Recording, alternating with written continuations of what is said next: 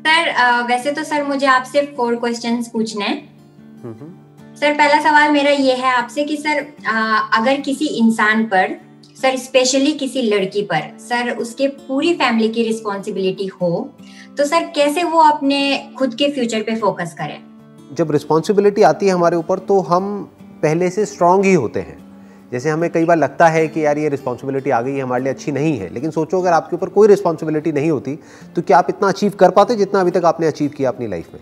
बिल्कुल तो आप ये समझिए कि जब रिस्पॉन्सिबिलिटी हमारे ऊपर आती है तो क्या होता है हम अपनी लिमिट्स को पुश करते हैं।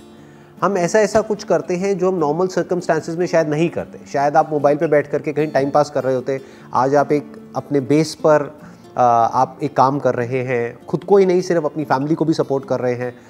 ये याद रखना है कि रिस्पॉन्सिबिलिटी बुरी नहीं होती है रिस्पॉन्सिबिलिटी अच्छी होती है। और यंग एज में आ जाए तो बहुत ही बढ़िया है। वो कई बार हमको लगता है कि नहीं हमारे लिए बुरी है बट एक्चुअल में अच्छी होती है लॉन्ग टर्म में। और बताइए आपका अगला क्वेश्चन क्या है? What is the next question हाँ सर मेरा दूसरा क्वेश्चन ये है आपसे कि सर कर्ज लेकर के शादी करना सर क्या सही है? जैसा कि सर इंडिया में होता चला आ रहा है। बिल्कुल गलत है बिल्कुल नहीं करना चाहिए। ये ये सही हो कैसे सकता है? ये तो बेवकूफ़ी है। और स्पेशली कर्ज लेकर के शादी करना मतलब क्या? कि आपकी कैपेसिटी नहीं है उतना स्पेंड करने की फिर आप लोन ले रहे हो और किसी की शादी के लिए और दिखावे के लिए। किसको दिखाना है और क्यों दिखाना है? इससे बेटर है कि आप कोर्ट मैरिज करो। लेकिन कर्ज लेना सिर्फ़ शादी के लिए ही नहीं किसी भी चीज़ के लिए कर्ज लेना सही नहीं है अगर आप उस कर्ज को चुका नहीं सकते हो। क्योंकि फिर आदमी चारों तरफ़ से फंस जाता है फिर वो कुछ नहीं कर पाता है। हाँ अगर आप अफोर्ड कर सकते हैं तो कोई दिक्कत नहीं है। बट शादी के ऊपर स्पेंड करना अननेसेसरी जिनकी कैपेसिटी नहीं है। देखो कुछ लोग हैं जिनके पास में एक्सेस पैसा है तो उनको तो भाई शो ऑफ़ करना है ये है वो उनके लिए शादी का दूसरा मतलब क्या है कि दिखावा कि दिखाना है दुनिया को राइट बिल्कुल सर। बट अगर आपकी जेब में पैसा नहीं है और आप अननेसेसरी शादी में पैसा लगा रहे हो तो ये समझदारी नहीं है बहुत बड़ी बेवकूफ़ी है। ऐसे लड़के से शादी करना भी बेवकूफ़ी है क्योंकि वो लड़का आज अगर पैसे के लिए आपसे शादी कर रहा है तो कल पता नहीं वो क्या करेगा। हम्म। जिसके माइंड में थोड़ा सा भी ये थॉट चल रहा हो कि मुझे कितना मिलेगा डाउरी के नाम पे दहेज के नाम पे या किसी भी तरीके से डायरेक्टली इनडायरेक्टली अगर उस लड़के के माइंड में थॉट भी है पैसे का तो ऐसे लड़के से जितना हो सके दूर ही रहो। जो लड़का आपसे प्यार करता है और आपसे शादी कर रहा है आपके लिए क्योंकि उसको लगता है कि आप और वो मिल करके एक अच्छी लाइफ जी सकते हैं। तो फिर कोई दिक्कत नहीं है। फिर उसको पैसे से भी कोई मतलब नहीं है। वो तो फिर चाहे आप कोर्ट मैरिज करो चाहे कैसे भी करो किसी मंदिर में थोड़े से फेरे लगा लिए हो गया काम खत्म।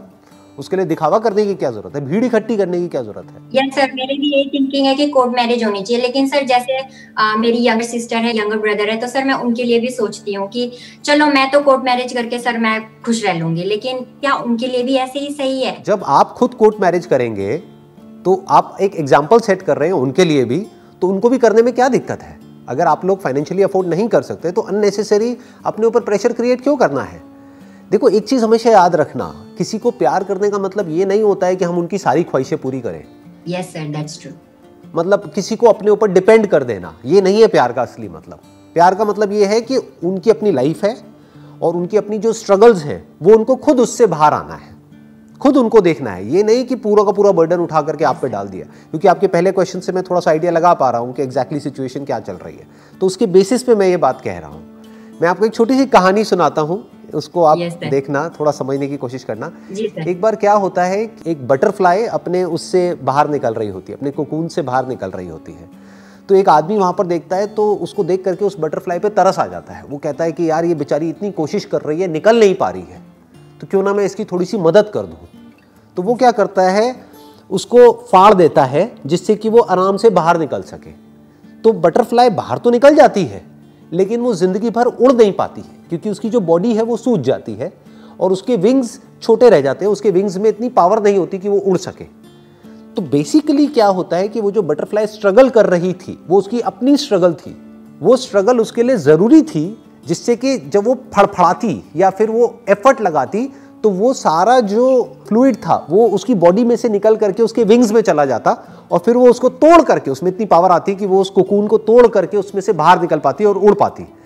लेकिन इस पॉसिबिलिटी को ही उस आदमी ने खराब कर दिया जिसको उस बटरफ्लाई पे तरस आ गया।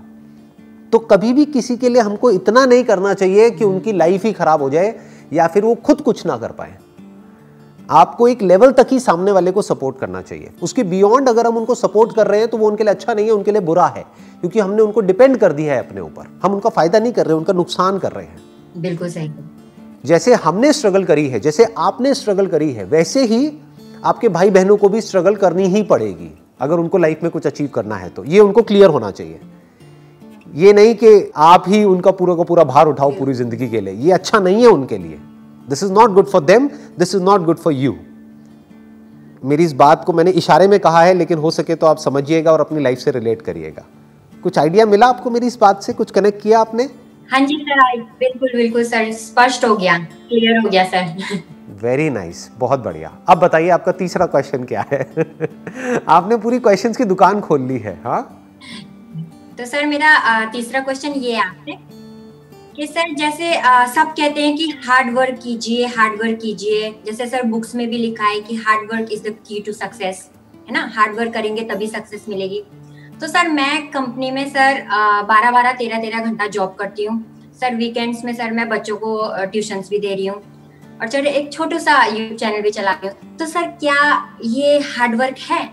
क्या होता है सर हकीकत में हार्ड वर्क देखो ध्यान से समझना hard work must always be there in the right direction सिर्फ़ हार्डवर्क से कुछ नहीं होता। जैसे एक रिक्शे वाला है, वो बहुत हार्डवर्क करता है।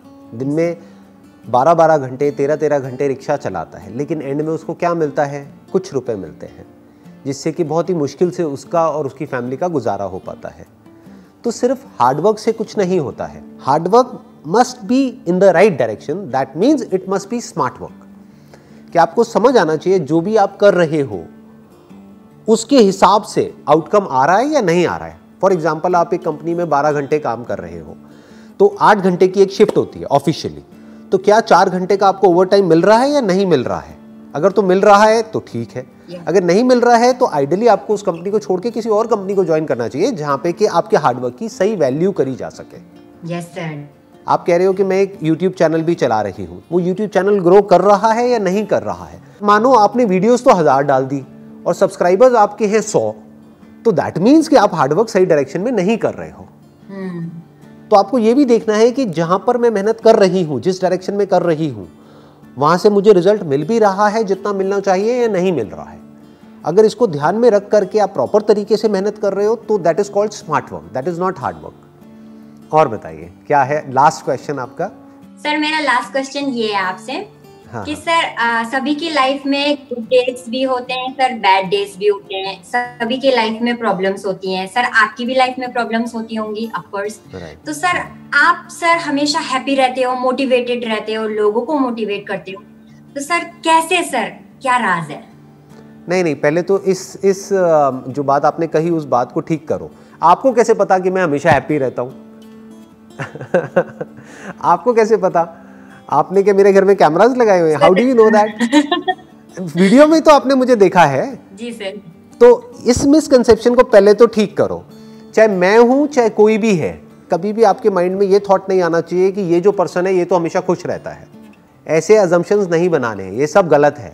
जैसे आपकी लाइफ में अप्स एंड डाउन आते हैं ऐसे ही मेरी लाइफ में आते हैं। जैसे आपकी लाइफ में मूड स्विंग्स होते हैं ऐसे ही मेरी लाइफ में होते हैं। जैसे आपकी लाइफ में कुछ उल्टे थॉट्स आते हैं मेरी लाइफ में भी आते हैं। बट फ़र्क क्या होता है कि कौन कितनी जल्दी उससे बाहर आ सकता है? बस इतना सा फ़र्क होता है। कभी ये मत समझ लेना कि कोई भी ऐसा इंसान है जिसकी लाइफ में अप्स एंड डाउन नहीं आते हैं या सुख दुख नहीं आता है, हमेशा सुखी सुख होता है। वो झूठ होता है। वो झूठा है वो इंसान, अगर वो कोई ऐसा कह रहा है आपको तो। आप इस बात को ध्यान से समझना, जो बात मैं कह रहा हूँ कि जैसी आपकी लाइफ है एग्जैक्ट वैसी ही मेरी लाइफ है। बस फ़र्क क्या है? कि अगर मेरी लाइफ में कोई प्रॉब्लम आती है तो मैं उसको डीपली समझता हूँ और उसके सोल्यूशन पे फोकस करता हूँ। बस, इतना सा फ़र्क है। और कुछ लोग होते हैं, वो प्रॉब्लम में ही अटके रह जाते हैं। बस मैं प्रॉब्लम के साथ साथ उसके सॉल्यूशंस पर ध्यान देता हूँ कि ठीक है, अब जो हो गया हो गया। अब दिमाग लगाते हैं कि अब करना क्या है। तो इस वजह से मैं उस प्रॉब्लम से थोड़ा जल्दी बाहर आ जाता हूँ। मान लो कोई और है, उसको उस प्रॉब्लम से बाहर निकलने में दस दिन लगेंगे तो मुझे एक दिन लगता है, दो दिन लगते हैं। लेकिन टाइम मुझे भी लगता है। तो that depends upon the situation कि क्या सिचुएशन है, उसके हिसाब से एक्ट किया जाता है।